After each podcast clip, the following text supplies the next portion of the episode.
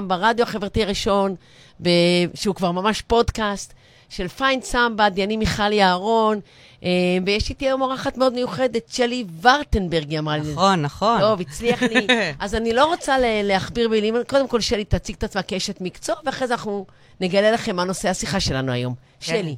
טוב, אז uh, נעים מאוד, שלום לכולם. Uh, טוב, אני מאוד מתרגשת להיות כאן. מיכל הזמינה אותי, אני בפורטל של מיכל ושלי, של Somebody, uh, כאשת טיפול, מנחת NLP, uh, מנחת דרך תנועה. יש לי בעצם uh, מאסטר ב-NLP, וגם הכשרת מורות בתנועה, במחול. לפני כן הייתי בכלל יועצת חינוכית. ש- ש- שיועץ חינוכית זה תואר שני. שזה תואר שני טיפולי. והבני נוער כל הזמן אמרו, אה, שלי, אה, כל כך עזרו לנו, NLPיסטים, וכיועצת חינוכית עם תואר שני אמרתי, מה זה NLP? זה לא איזה משהו קצר כזה, זה, זה באמת עוזר? וכל הזמן שמעתי עוד פעם ועוד פעם בני נוער שקיבלו כלים, הייתי מדברת איתם באופן קבוע, אה, קיבלו כלים מאוד משמעותיים, אז אמרתי, אני גם סקרנית ורוצה ללמוד. אז, אז אני, אני אגיד לך את האמת, גם אני סקרנית, ואולי פעם אחת, אני כל כך הרבה שנים אשת טיפול, אולי פעם אחת אני אבין באמת ממישהי שהיא גם יועצת עם תואר שני, והיא גם באמת אישה עם אה, רבת אה, השכלה, פעם אחת ולתמיד, מה זה NLP? מה זה הדבר הזה? מה זה הדבר הזה? אני חושבת שהכי קל לחוות את זה, ויותר קשה להסביר את זה, אבל אני אנסה. Uh, NLP זה בעצם שיטה שעובדים uh, גם על דפוסים, התנהגויות, uh, מחשבות, רגשות, מתחברים לגוף, עובדים עם דמיון מודרך, וכל מיני טכניקות מובנות, בעצם יש פרוטוקולים, שמפעילים את הדמיון ואת כל החושים, בעצם טכניקה מאוד מאוד יציר... טכניקות יצירתיות. Uh, באמת, אה, ככה, שעושים תואר שני טיפולי, אז מכירים בטעימות מכל מיני עולמות, ורואים את זה גם ב-NLP. ב-NLP יש כלים שמשתמשים אה, גם בנגיעות של פסיכודרמה, גם בנגיעות של טיפול באומנות. זאת אומרת, זה יכול להיות יצירה באומנות ש, אה, שדרכה מעבירים תכנים, מדברים על תכנים אה, שמעסיקים את האדם. אה, אני? רגע, אני רגע, אני לא מצליחה להבין כן. מה ההבדל בין פסיכולוג לבין מטפל NLP ממה שאת אמרת לי. מה זה אומר? פסיכולוג, אני יודעת שהוא בעל תואר שני, ולמד הכשרה לעבוד על עולמות הנפש, ואני רוצה להבין מה NLP, אני מבינה שביחס להרבה הכשרות זאת הכשרה לא, לא קצרה, היא הכשרה של שנתיים, ומקבלים בה פרקטיקום והדרכה, אבל מה זה אומר בפועל? למה שאדם יב- יבחר ללכת למטפל NLP? למטפל NLP. ברגע מעבר לאישיות שלו, שנדבר על זה אולי אחר כך קצת. כן, אז קודם כל שאלה מצוינת, שאלה שנשאלת ככה וחושבים עליה הרבה, וגם אני חושבת עליה. Uh, אני אגיד מה, מה אני uh, מאמינה. אני חושבת ש-NLP הוא טיפול קצר, הוא טיפול קצר מועד. עכשיו, הוא משהו בין אימון לטיפול. זאת אומרת שהוא שואף בעצם לא, uh, לא להרחיב של טיפול של שנים, של אנליזה וללכת uh, אחורה וקדימה וכל הזמן, אלא במסגרת מוקצבת של פגישות, לעשות תהליך, כן מדברים על העבר, כן נוגעים בו, אבל בצורה אסופה. הרעיון הוא לאסוף את האדם לכדי מטרה, לדבר, הכל תחת קונטקסט של מטרה שהאדם מנסח. מתחילים מאחת, בוא נגיד ככה, שהיא הכי חשובה לאדם. וגם אם האדם בא ואומר, אני לא יודע מה אני רוצה, אני, אני מוצף כרגע, אנחנו ביחד מבררים. כשבוחרים מטרה טובה, מטרה שנכונה לבן אדם, אז גם הוא מתחיל להרגיש שזה משפיע על עוד ועוד דברים. זאת אומרת, זה כמו, אה, איך ניקח את זה? כמו איזה דומינו כזה? רק שבמקום ליפול זה מתחיל להיבנות. אדוות של מים, נאמר. אדוות של מים, אוקיי, כן, כן. אוקיי, אז אני, אני רוצה רגע להבין, למה שאדם יבחר, או מתי אדם יבחר ללכת, או, ואם את יכולה גם להגיד, האם יש מקרים שיגיעו אלייך בתור מטפלת NLP, שתגידי, לא, זה לא... האם אדם בחרדה צריך ללכת ל, לפסיכולוג שעושה טיפול אה, דינמי, לטיפול, אה, כלומר, טיפול ארוך טווח? האם ללכת לטיפול קצר מועד של CBT, שאנחנו יודעים שזה היום מאוד טרנדי? למה ללכת למטפל NLP? אז אני אגיד שאני כרגע ב... עושה בעצם הכשרה של אה, CBT גם, ואני בשנה השנייה, זאת אומרת לקראת סיום. ועכשיו שסיימתי את המאסטר, זאת אומרת שיש לי מאסטר ב-NLP ואני מסתכלת גם על ה-CBT, יש הרבה דמיון. אני אגיד מה השוני. ה-CBT אה, הוא לא, לא כל כך מתייחס לעבר, הוא שומע אותו, הוא מקשיב לו, אבל אין פגישות שמאוד מאוד מתעמקות בו. וב-NLP בדרכים יצירתיות כן מדברים על העבר ועל התת-מודע בצורה, שוב, של דמיון. נכנסים לאיזושהי הרפאיה מסוימת, אה, ודרכם מעלים תכנים, הפסיכולוגים יכולים לקרוא לזה תכנים השלכתיים. זאת אומרת, אפילו אם אני מדמיינת משהו שלא בהכרח קרה, עם זה אנחנו עובדים. אה, אבל את שאלת אותי בעצם, אה, רגע, תזכירי לי את השאלה, אני הלכתי אסוציאטיבית. כן, אבל אני אלך כן. רגע למקום אחר. כן. אה, NLP יכול ללמוד כל אחד, או שאתה חייב לבוא עם איזשהו רקע טיפולי קוד- קודם? אני אגיד לך מה. NLP, כעיקרון, יכול ללמוד כל אחד. אבל מה? יש לנו עכשיו עמותה, שבעצם אה, דוקטור הקימה אותה, אני עכשיו אה, מהתרגשות ברח לי השם, אבל... אה, יחזור, יחזור. עינב, טוב, תסלחו לי, אבל אם כותבים, בעצם הוקמה לשכת ה-NLP הישראלית. אם כותבים את זה בפייסבוק או בגוגל, אז רואים שיש תו תקן. מה הכוונה תו תקן? זאת אומרת שזה חייב להיות מכללות, מוסדות, שמלמדים לפחות שנתיים, זאת אומרת, NLP practitioner, זו הדרגה הראשונה ומאסטר, ותהליכים שהאדם חייב גם להתנסות בעצמו, המטפל, וגם אה, ללמוד להעביר אותם. אה, יש מכללות כיום שמקצרות תהליכים, שממקדות NLP למשל למכירות, אוקיי? ואז עושים משהו יותר קצר, זה עדיין לא מתיימר אה, להיות טיפול. האם, האם NLP, הוא, היית אומרת אותו שהוא משהו טיפולי? זאת אומרת, הוא יכול להיכנס לעולמות הנפש לאנשים ש, שנמצאים בחרדה, עברו אירועים טראומטיים, אה, אה, בהחלט. בהחלט. אני אגיד לך, את שאלת אותי במה לא תטפלי, למשל, במה לא תיגעי. אני רוצה רגע לחדד, לאו דווקא את, כי את גם באה עם, עם רקע טיפולי, אני מדברת על NLPיסט שלא בא מרקע טיפולי, שהבן אדם יצא בגיל אה, 60 לפנסיה, ואמר, אני כל השנים, אני נורא נורא אוהב אנשים, ואני תמיד מייעץ לכל החברים, ואני צריך כלי. ואני רוצה, אז הולך ולומד NLP, שאני מבינה שזה יום בשבוע במשך שנתיים, לומד ומתנסה, ומאוד מאוד... יום בשבוע לימודים והתנסות כן, עוד אה, יכול ו- יומיים אני לפחות. אומרת, ומאוד אוהב את, התחום, ומרגיש שזה נכון לו עבורו. אני רוצה גם, כ- כמישהי שהיא בעלת אה, מיזם, שיש לו מטרה לעשות חיבורים מדויקים לאנשים, ולא לשלוח אנשים לידיים לא מקצועיות, להבין אה, אה, האם גם אדם כזה יכול לתת את אותו מענה שיכול לתת לאדם שזה עוד כלי בנוסף לזה שיש לו תואר שני טיפולי, כמוך ביועצת חינוכית, ומיינדפולנס את עוסקת, ודמיון מודרך, וזה עוד אחד מהכלים שלך. מה ההבדל? ההבדל הוא כזה. קודם כל, זו שאלה ככה מאוד, שוב, מעניינת, מורכבת. חשובה, חשוב לי להבין. וחשובה. ואת שואלת אותי בעצם, רגע, שלי, תסבירי לי, האם בן אדם שלא למד פסיכולוגיה ארבע שנים, אה, יותר מארבע שנים, עם פרקטיקום ראשון. והכל, תואר ראשון, תואר שני, פרקטיקום, האם הוא יכול לתת את אותו ערך? בעיניי, כן. אני אגיד לך למה. הכלים מצוינים.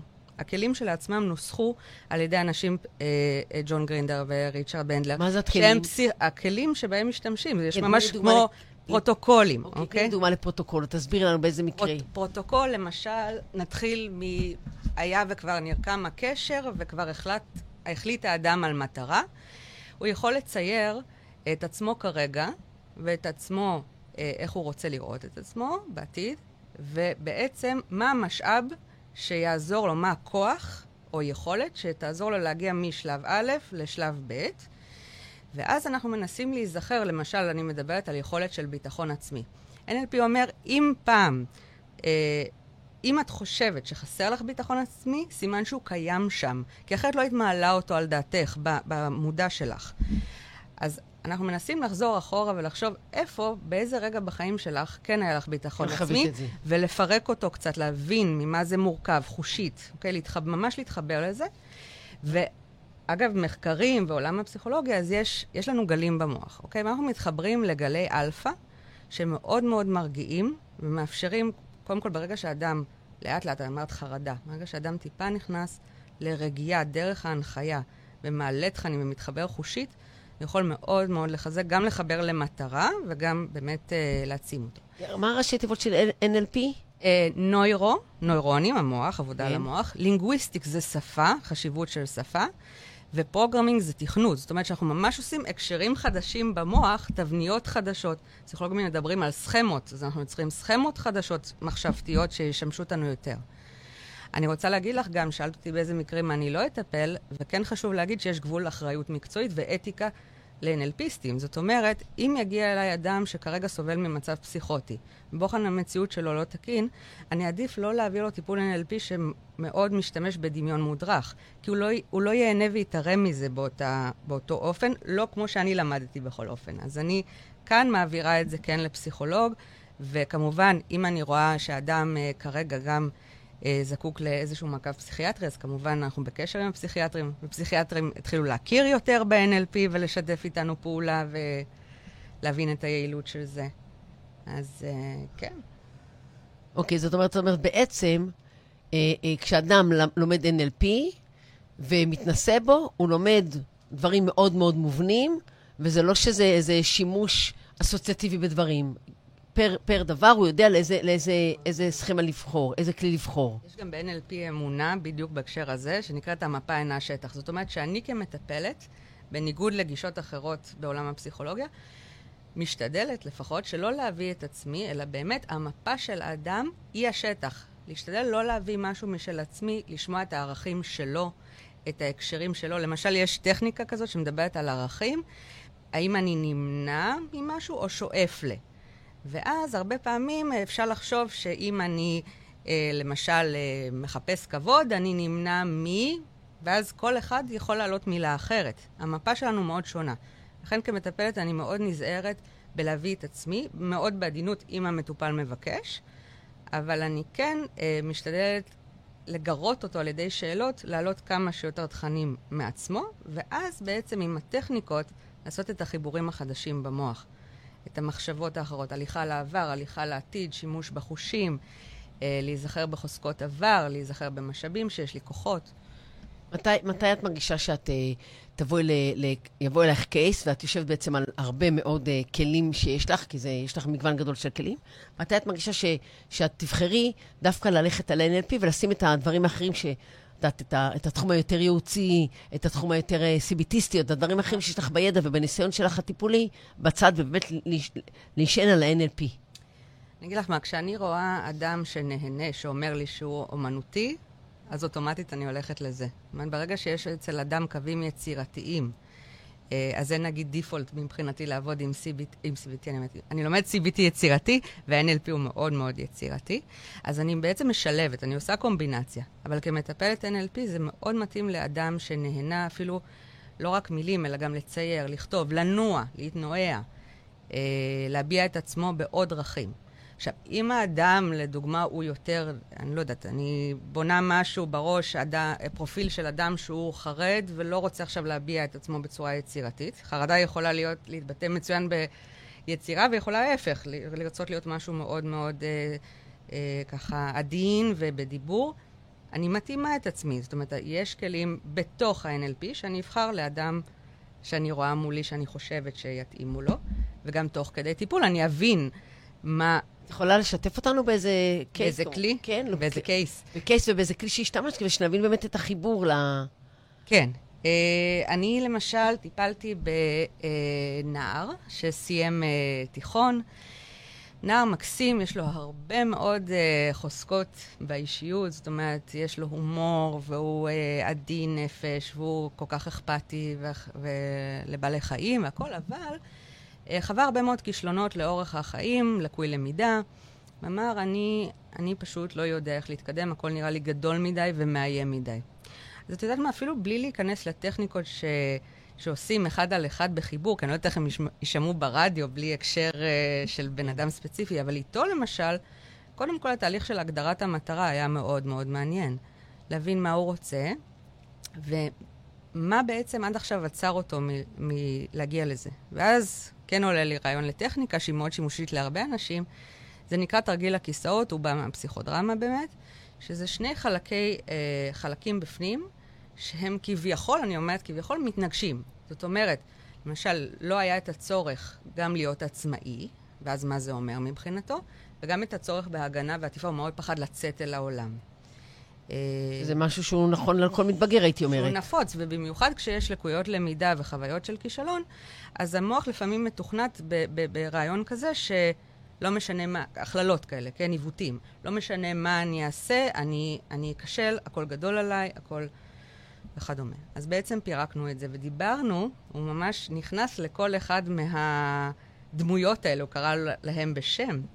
אה, אנחנו משתמשים גם, אה, למשל, יש את הקלפים הנהדרים, ארץ יצורי הנפש, שגם uh, מתכתב עם החוזקות וגם עם השדונים שאנחנו מתמודדים איתם. אז ממש נכנסנו לדמות, זאת אומרת, הוא נכנס, ואני ליוויתי בשאלות, ואז הוא הבין שבעצם כל אחד רוצה משהו מאוד טוב בשבילו, כל אחד מהצדדים, ודיברנו uh, מתי הוא נותן לכל אחד ביטוי. זה כמו תהליך של גישור, כאילו עשינו תהליך של גישור בין חלקים בתוכו.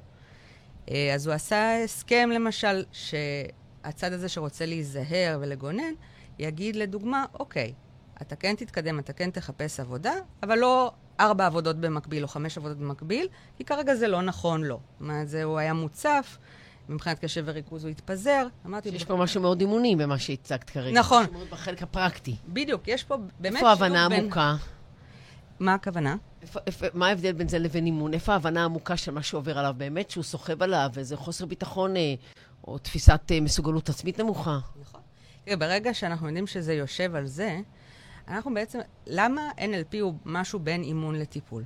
מאחר שזה מספר אה, מפגשים מוגבל, מה זה אומר? כמה מפגשים עושים ב-NLP? 15 עד 25, יש כאלה שגם אחרי שלושה מפגשים כבר מרגישים משהו השתנה, אני מחוזקת, אני מוכנה לצאת אה, לחיי עם מה שקיבלתי כבר בשלושה מפגשים, גם זה בסדר, כן? וזה מעולה אפילו. אה, ויש את האנשים שרוצים תהליך יותר ארוך. לא רק זה, את אומרת משהו נורא יפה, את אומרת שיש ב-NLP משהו מאוד ענב. אני לא חושב שאני עכשיו צריך להכניס אותך ל- תחת כנפיי למיליון שנים. אני חושב שלפעמים אני יכול בטיפ קטן לתת לך אוויר, וזה מספק אותי כמנחה NLP או כמ- כמישהו שמלווה אותך כן, מאוד ב-NLP. מספק, ואני אגיד לך עוד דבר, הטיפ יבוא ממנו. זאת אומרת, הוא יגיע דרך הדמיון המודרך ודרך הטכניקה לרעיון משלו, וזה היופי.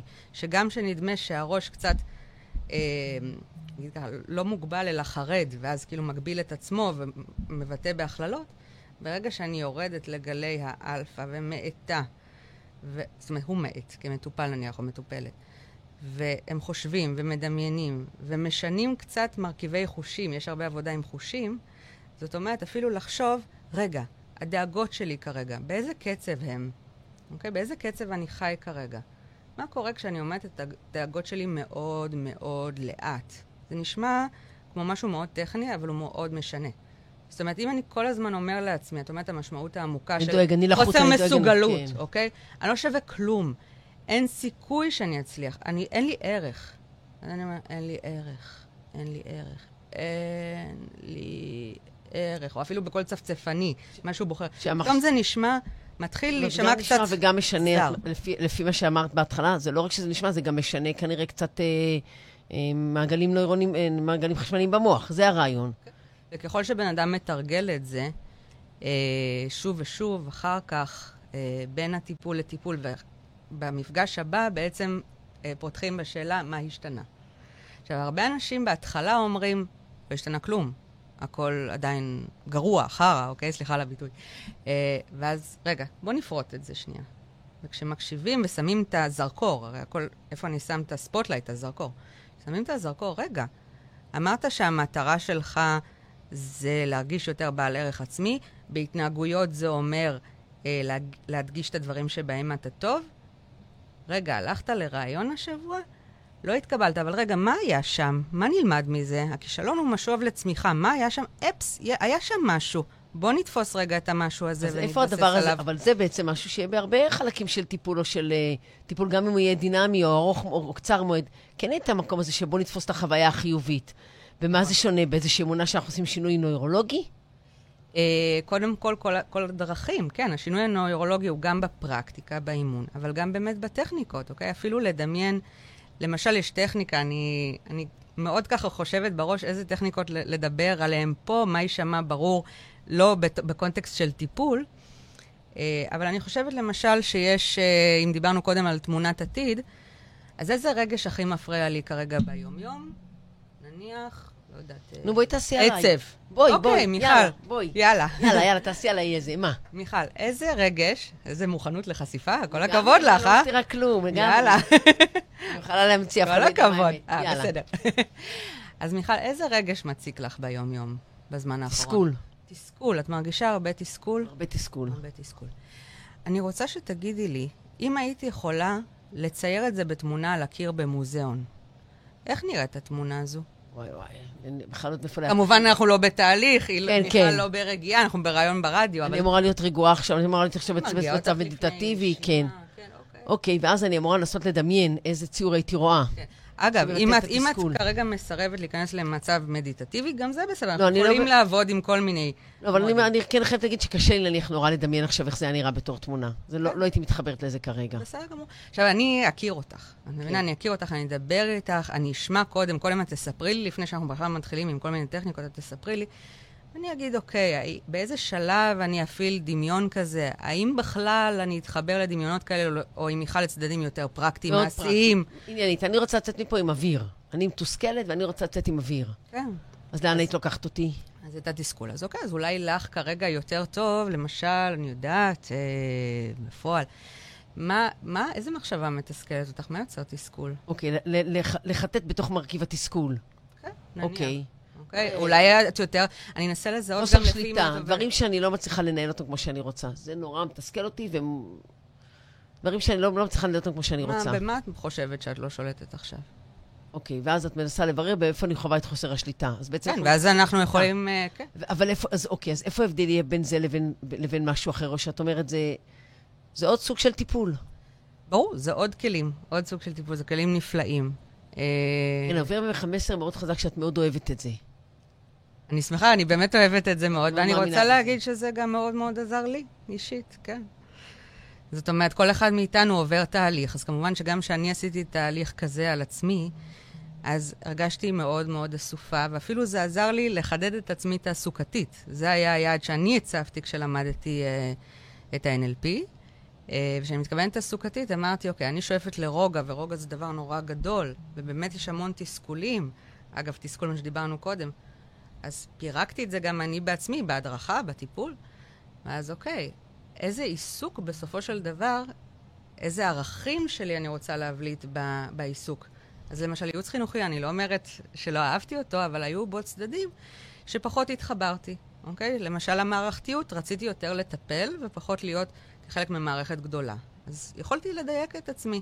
זה לא אומר שאגב, אני פוסלת לגמרי את הייעוץ החינוכי. אני כרגע בהפסקה ממנו לטובת הטיפול. זה מרגיש לי פיתוח עצמי נהדר. אה, כן. זאת אומרת ש-NLP בעצם גם נתן לך, וגם ככלי, וגם עזר לך להבין שאת בעצם צריכה לצאת ממקומות מערכתיים. כן, לדייק את עצמי, ו- וזה בסדר. זאת אומרת, לפעמים בן אדם אומר, אה, יש את הציור הזה המאוד יפה, איך זה הולך? אה, ש... ש- כול, כולם נבחנים באותו מבחן, הדג והפיל, ואת מכירה את הציור הזה? ציור לא, נהדר, חבל שאין לי כזה. כן. נכון, אמרנו, לא ציורים.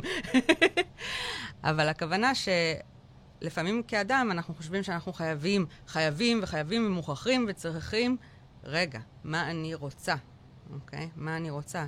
האם באמת משהו כל כך חייב? אני חייבת לעשות מה שכולם? אוקיי, אני חווה, אני חווה את זה משהו מאוד אקלקטי, את ה-NLP, משהו שהוא מאוד... אה, אה, באמת לוקח מכל אחד קצת, ואני רוצה לשאול שאלה מגעילה, האם אדם שאין לו רקע טיפולי, ולוקח קצת מכל דבר, יכול לעשות את זה בצורה עמוקה ורצינית?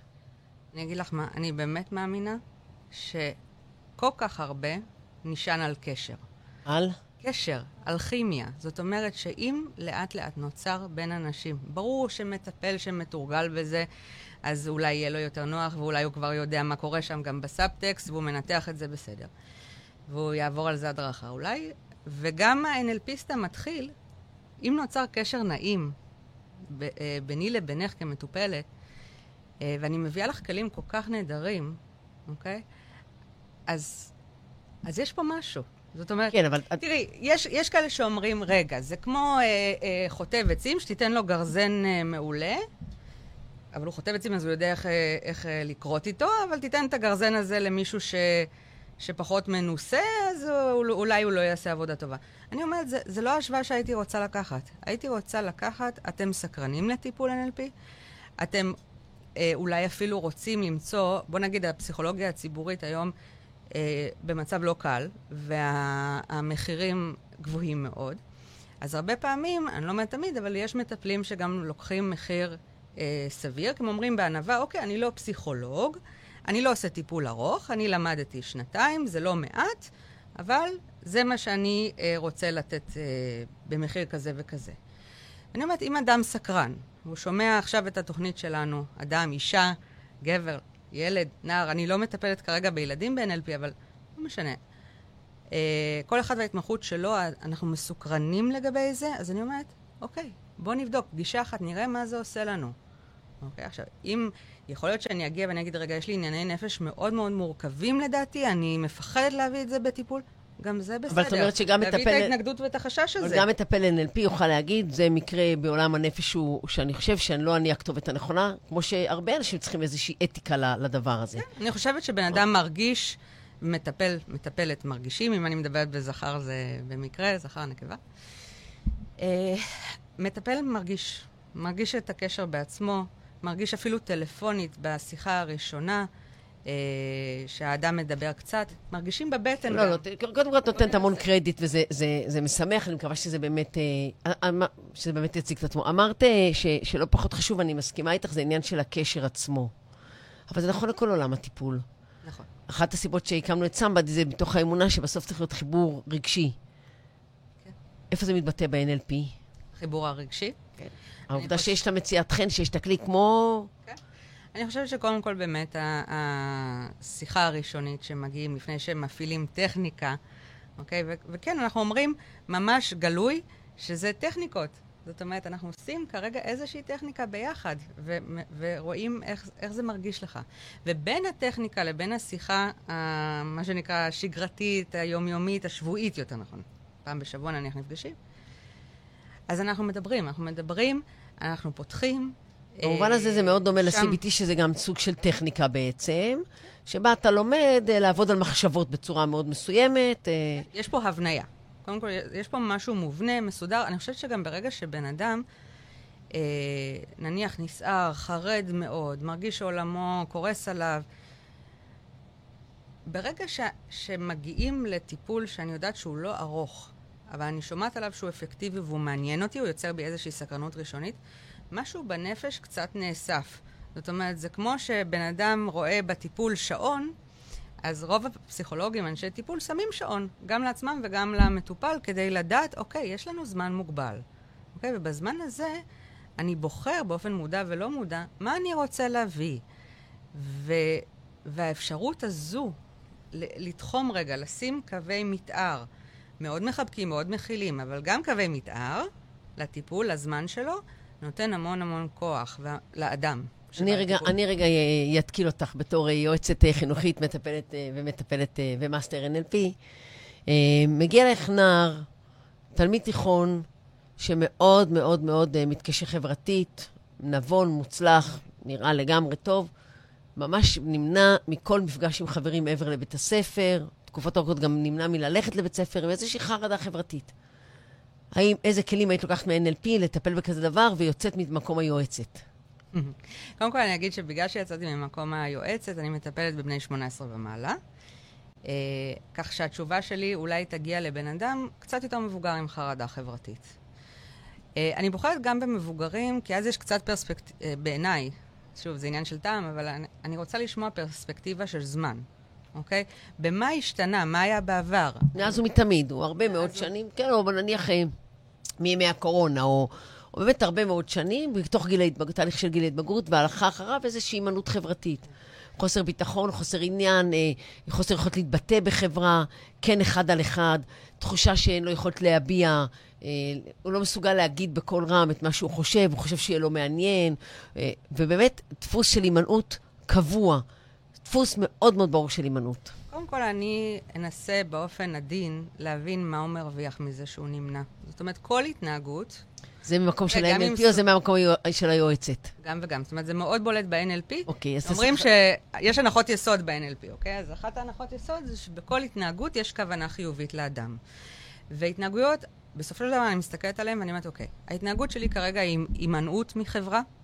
אני, אם באתי לטיפול, כנראה שאני סובל מזה. אגב, בניגוד להרבה סוגי טיפול, אני מבקשת שהאדם שרוצה יפנה בעצמו, לא אחרים עבורו.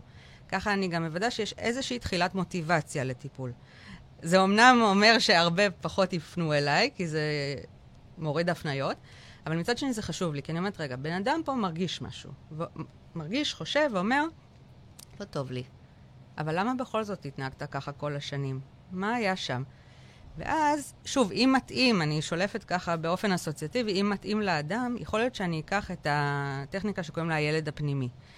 ואני רוצה שנדבר עם הילד מהרגע שהוא הכי קטן. זאת אומרת, הכי קטן שהוא זוכר. או, זאת אומרת, את אומרת, בעצם אני, אני מתוך ארגז הכלים האלה אבחר כלי, שה-NLP ואני מרגישה כמטפלת שהכלי הזה הוא נכון בתוך ארגז הכלים של NLP, ואני אתמודד עם הקושי הזה לא אינטואיטיבית או אסוציאטיבית, אלא עם כלי מאוד מאוד מסודר. אני רוצה להבין באמת בפרספקטיבה של זמן. מה זה, מה זה הילד הזה? מה בכל זאת השתנה בין השנים? מה נשאר אותו דבר? ואז אפשר ללכת באמת לכלים יותר אימוניים, לפרק את זה, את המחשבות, את ההתנהגויות, לבדוק כל התנהגות, מה היא עושה לך להרגיש. אה, ב-CBT זה נקרא חשיפה, ב-NLP זה נקרא התנסות. אה, בצורה מדורגת, בצורה הבניה. הבניה, הבנית. ואז בעצם הוא יהיה מאוד, מאוד מדייני. הלך, חזר, אמר, לא מצליח, לא מסוגל. אוקיי. מה זה לא מסוגל? מה היה שם? בוא תספר לפרטים. ואז יכול להיות שמה שהוא מגדיר כלא, כלא מוצלח, כלא הלך, בוא נראה מה זה אומר. לא חייכו אליי. מי לא חייך אליך, אוקיי? למה צריכים לחייך אליך? כן. למה צריך לחייך אליך? מה זה הצריך הזה? אוקיי, אתה... האם... מה יקרה, מה יקרה ש, שאתה תחייך? זאת אומרת, כאילו, תפרקי את זה לפרטי פרטים, שבעצם הפירוק הקטן הזה יעזור לו לראות איפה הוא, איפה הוא יכול לקחת אחריות על זה ושם לעשות שינוי. וגם אני אשאל, שוב, את היותר מבוגרים, אה, מת, מה לדעתו היה האירוע המכונן אה, שהטביע שם חותם? זה נקרא הטבעה מחדש התהליך. מה האירוע שפעם ראשונה הוא הרגיש שחסר לו לא יודעת מה, אה, אם זה ביטחון. מתי פעם ראשונה התערער שם הביטחון? Okay, אוקיי? ואז אנחנו נלך... זאת אומרת, אם מהגן היית ילד אה, חסר אה, חברים, או אם באמת באיפשהו, באיזה שלב קרה משהו שהתחלת להתנתק מאנשים. לזהות את האירוע. אנחנו ממש נבדוק גם באירוע האם היה משהו עוד לפני. עכשיו, יכול להיות שהוא יעלה משהו, ופה זה הצד הרוחני של NLP, יכול להיות שהוא כאדם, יש לו משהו רוחני, והוא יגיד משהו שלדעתו היה בגלגול קודם בכלל. תגידי רגע משהו על הרוחני ב-NLP. כן. הרוחני זאת אומרת שיש טכניקות, אה, שוב, אפשר לבחור אותן ואפשר שלא, יש אנשים שמאוד מתחברים. למשל, אה, גלגול קודם, מה שנקרא גלגול קודם. אני פעם ראשונה ששמעתי את זה כאדם די, אה, אה, איך אומרים, ריאליסטי, אה, רוחנית, אבל במידה, נגיד ככה, אמרתי, גלגול קודם? מה זה הדבר הזה? ואחר כך, כשהתנסיתי בטכניקה, כל כך אהבתי אותה, גם על עצמי טכניקה? וגם על אחרים.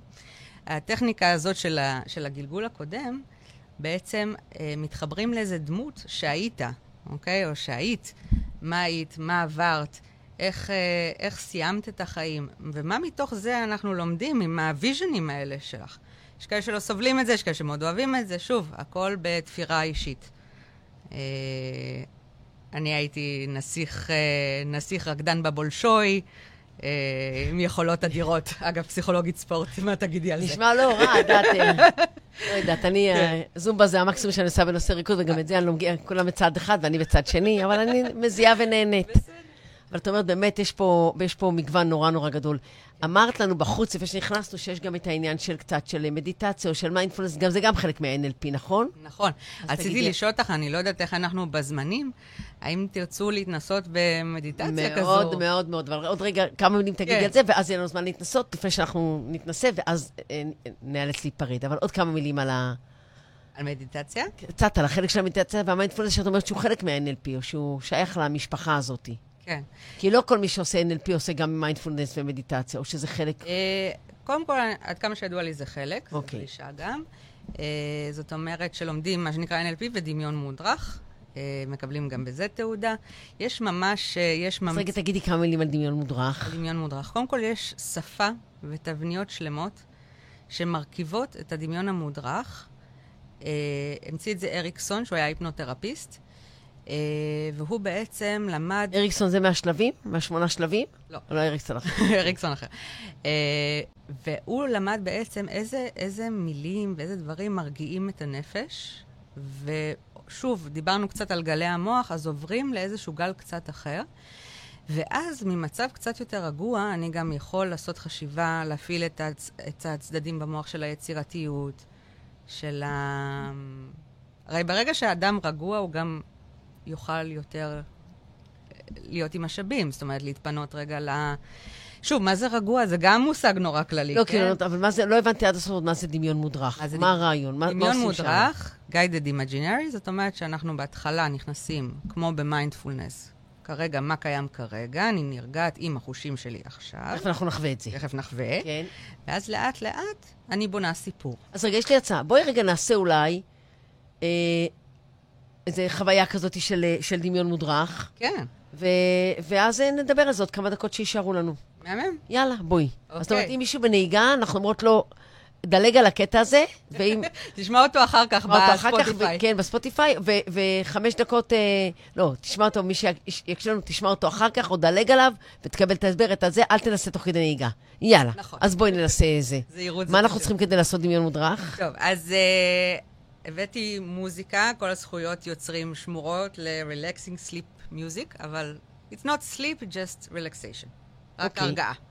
אני הולכת לקחת, לעשות את זה עד הסוף. כן, האמת יש- שאם כבר עד הסוף, אם אפשר קצת לכבות את האור, אבל לא, לא, מיכל, לא תזרמי עד אבל כמה את- ש... אני אעצום עיניים, אבל את נותנת הכוונה גם, הדרכה, ברור, ברור. אוקיי. בוא נראה. שהמוזיקה עובדת? סאונד עובדת ווליום? השאלה... לא- שומעים שומעים? כן. טוב. עצום עיניים משהו? כן. יאללה. אז שלום לכולם.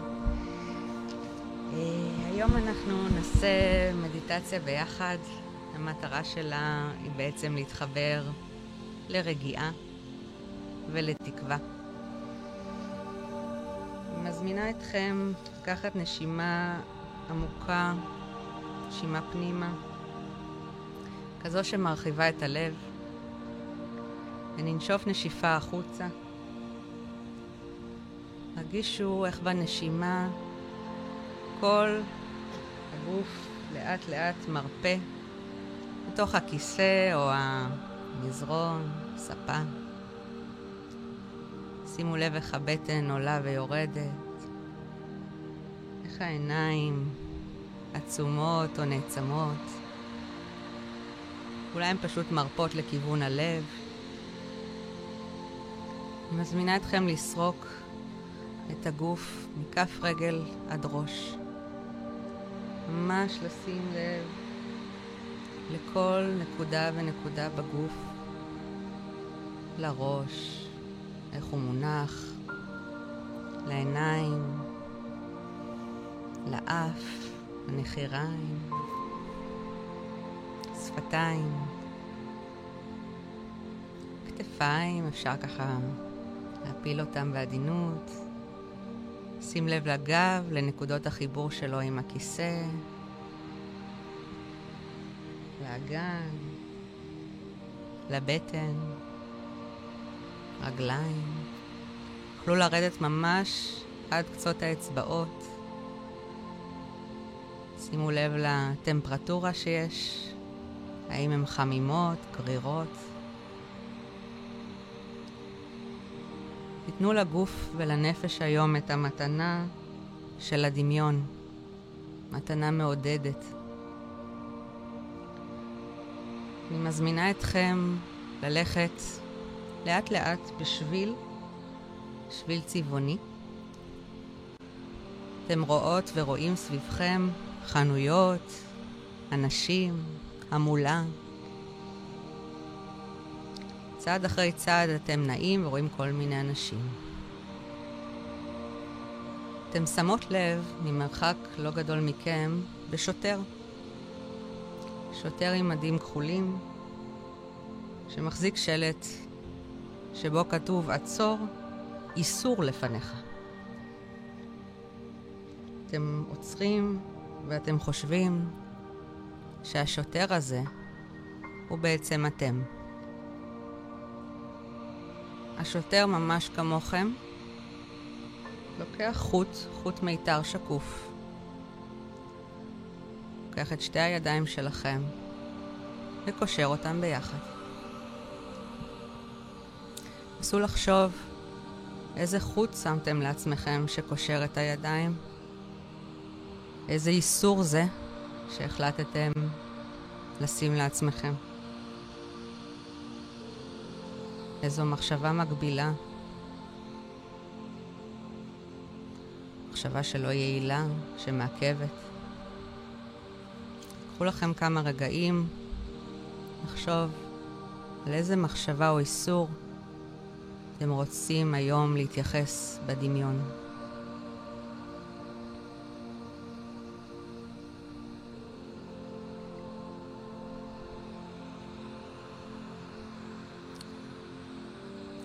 לידכם עובר, חולף, נגן של גיטרה. הוא אדם מאוד יפה ומרשים.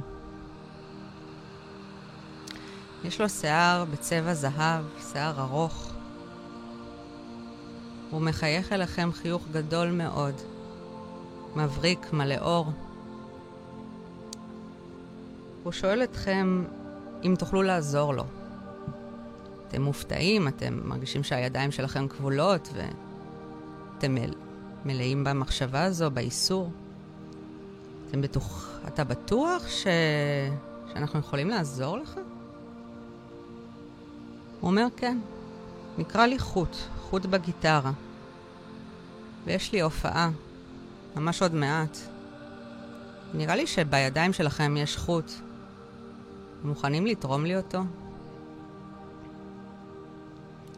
אתם מחליטים בצורה סמלית להעניק לו את החוט הזה. את חוט האיסור. הוא נרגש. הוא מרגיש משהו, איזושהי אנרגיה. הוא מחבר את החוט הזה כמיתר לגיטרה שלו, שעכשיו שלמה יותר. הוא שואל אתכם איזה מנגינה תרצו שהוא יקדיש לכם. אתם נדהמים שחוט האיסור הולך להפוך למנגינה, שיש לו את היכולת לשנות צורה. אז אתם בוחרים באיזושהי מנגינה, והוא כבר יודע היטב לנגן אותה. הוא מחייך את חיוכו הגדול והוא מתחיל לנגן. שימו לב רגע באיזה קצב המוזיקה הזאת שהוא מנגן. באיזה ווליום, עוצמה. כשהוא מנגן, כל העולם עומד מלכת בצורה מאוד נעימה. זה רק אתם והוא. אתם מרגישות שמשהו בתוך הגוף מתחיל לנוע, לזוז, נע ונח, שילוב כזה מיוחד. המנגינה הזאת היא מנגינת שחרור.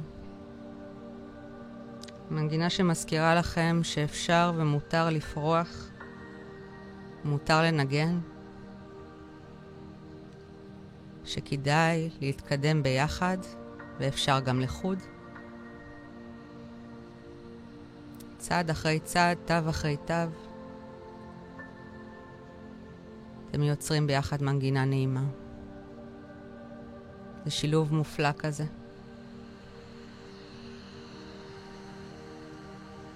השוטר עם התמרור איסור כבר רחוק מאוד מכם. אתם מחפשים אותו, אבל רואים אותו ממש מרחוק. הוא כמעט נעלם. אתם יודעים שאולי הגיע הזמן קצת לוותר עליה. אם לא לגמרי לוותר, אז לדעת שיש עוד מיתרים ועוד דברים בחיים חוץ מאותו איסור. אז עם המנגינה הנעימה הזו, והידיעה שהיום בחרתם, בחרתם לשחרר, ולו במעט, את המחשבה הזו, את האיסור הזה, שכבר לא תורם לכם כל כך. תוכלו לשמור לכם בלב את המנגינה החדשה היפה. מה שתרגישו איך אתם שמים אותה, או באיזה קפסולה, או באיזה דיסק און-קי. תבחרו מקום בגוף, מקום עוצמתי, שכל פעם שתרצו, להתחבר לאנרגיה הטובה הזו וליכולת להגמיש את המחשבה. תוכלו לגעת ולדמיין.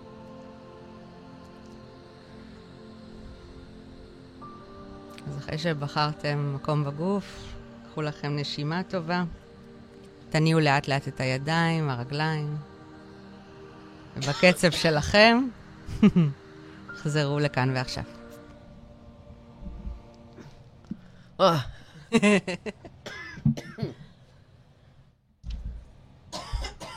וואי. וואו, צריך להתאושש עכשיו. זמן התאוששות. כן. כוס מים. אני יכולה לקחת אותך בשבילי. הנה, בסדר. בכל אופן. אוקיי, זה, זה משהו מאוד מאוד מאוד מובנה, אני מבינה, ואחר כך יוכל לעשות פה הרבה עיבוד של המשמעויות, של ה... מי היה השוטר, מה היה המיתר, מי היה האדם שנתנו לו, וכל החוויה הזאת, אפשר יהיה לאבד אותה. כן, אגב, יכול להיות הפוך. יכול להיות שהבן אדם בשיחה נתן כל מיני דימויים מהראש, ואז תוך כדי מחברים, בדמיון עצמו, בדמיון המודח, תוכלי לחבר. מחברים את מה שהוא עלה, שהוא העלה. כן. זאת אומרת, ועכשיו, אחרי, הסיטואר, אחרי המצב הזה, אני ככה מיד אוספת את עצמי, אבל אם הייתי במקום שאולי של המטופלת, או של ה... הייתי יכולה בעצם להישאר במקום הזה שבו הוא משאיר לך את העבודה וזורמת איתך ורואה איך את מצליחה ל... נכון, נכון. נשמע מרתק, נשמע... לא יודעת, אני מודה שהצלחת לסקרן אותי. איזה כיף, נורא. תודה רבה. כן, כן, אני חושבת שזה באמת... אה, ואם אני מבינה נכון, יש הרבה הרבה אפשרויות לייצר את הדמיון המודח לפי הרבה סיפורים, הרבה סכמות כאלה שקיימות, שאתם, אנשי ה-NLP, מכירים אותם ויכולים להשתמש בהם ובוחרים אותם בהתאם... וכמובן, אני משערת גם, ותסכימי נמשיך איתי ש- לנגן. שככל שאדם יותר ויותר מתרגל את היכולת הזאת להיכנס לאיזושהי הרפאיה, הוא גם יכול להרוויח מזה אחר כך אה, כלי. או לעשות את זה בעצמו, וגם אם בן אדם בעצמו מספר כזה סיפור, יוצר סיפור, אז אחר כך אפילו לשמוע את זה בקול ממישהו אחר, זה גם נותן. משהו. הרבה. שלי, מה, מה, לפני שאנחנו מסיימות, מה את רוצה עוד להגיד לנו ככה ולאסוף ולספר לנו על ה... ככה כמה מילים לסיכום. אה, לסיכום, קודם כל זו הייתה חוויית רדיו ראשונה שלי, ומאוד נהניתי ככה לספר לכם ולהעביר את ההתרגשות שלי מהדבר ואת השמחה. אני מקווה שהסתקרנתם, נהניתם, אה, שהיה איזו למידה חדשה אולי. אה, אני אשמח לשמוע ככה אם משהו עלה לכם, להיות בקשר עם המאזינים. אה, בשמחה. אז אני. אז נחדד ונגיד שאת גם כן חלק מקהילת סמבאדי וקהילת ה- המטפלים של סמבאדי. אה, אה, אנשים מוזמנים לפנות אלינו לקהילה עצמה, לסמבאדי תרפי co.il, בעמוד הפייסבוק שלנו כמובן. תוכלו למצוא שם גם את שלי וגם אנשי NLP אחרים ומטפלים אחרים בכל הטכניקות והשיטות. כמובן שנעזור לכם למצוא את אנשי המקצוע הנכונים. זהו, מסיימים עוד תוכנית רדיו סלאש פודקאסט. כבר ה-26 שלנו, אם אני לא טועה, אנחנו, כן, כן, כבר הפכנו להיות בנות בית פה. אה, בואו, אתם מוזמנים להצטרף אלינו, הן כמטפלים והן כאנשים מעולם הנפש, וכמובן, אם מישהו זקוק לאיזושהי עזרה, אנחנו פה בשבילכם תמיד. ואתם מוזמנים גם להאזין לרדיו החברתי הראשון, יש פה תוכניות מרתקות של המון המון אנשים טובים. אתם יכולים להוריד את האפליקציה ולהצטרף לדף הפייסבוק. וזהו, רביעי שמח שיהיה לנו, ואנחנו ניפגש פה בעוד שבועיים שוב פעם. תודה רבה, מיכל. תודה רבה, שלי, תודה רבה על הכל.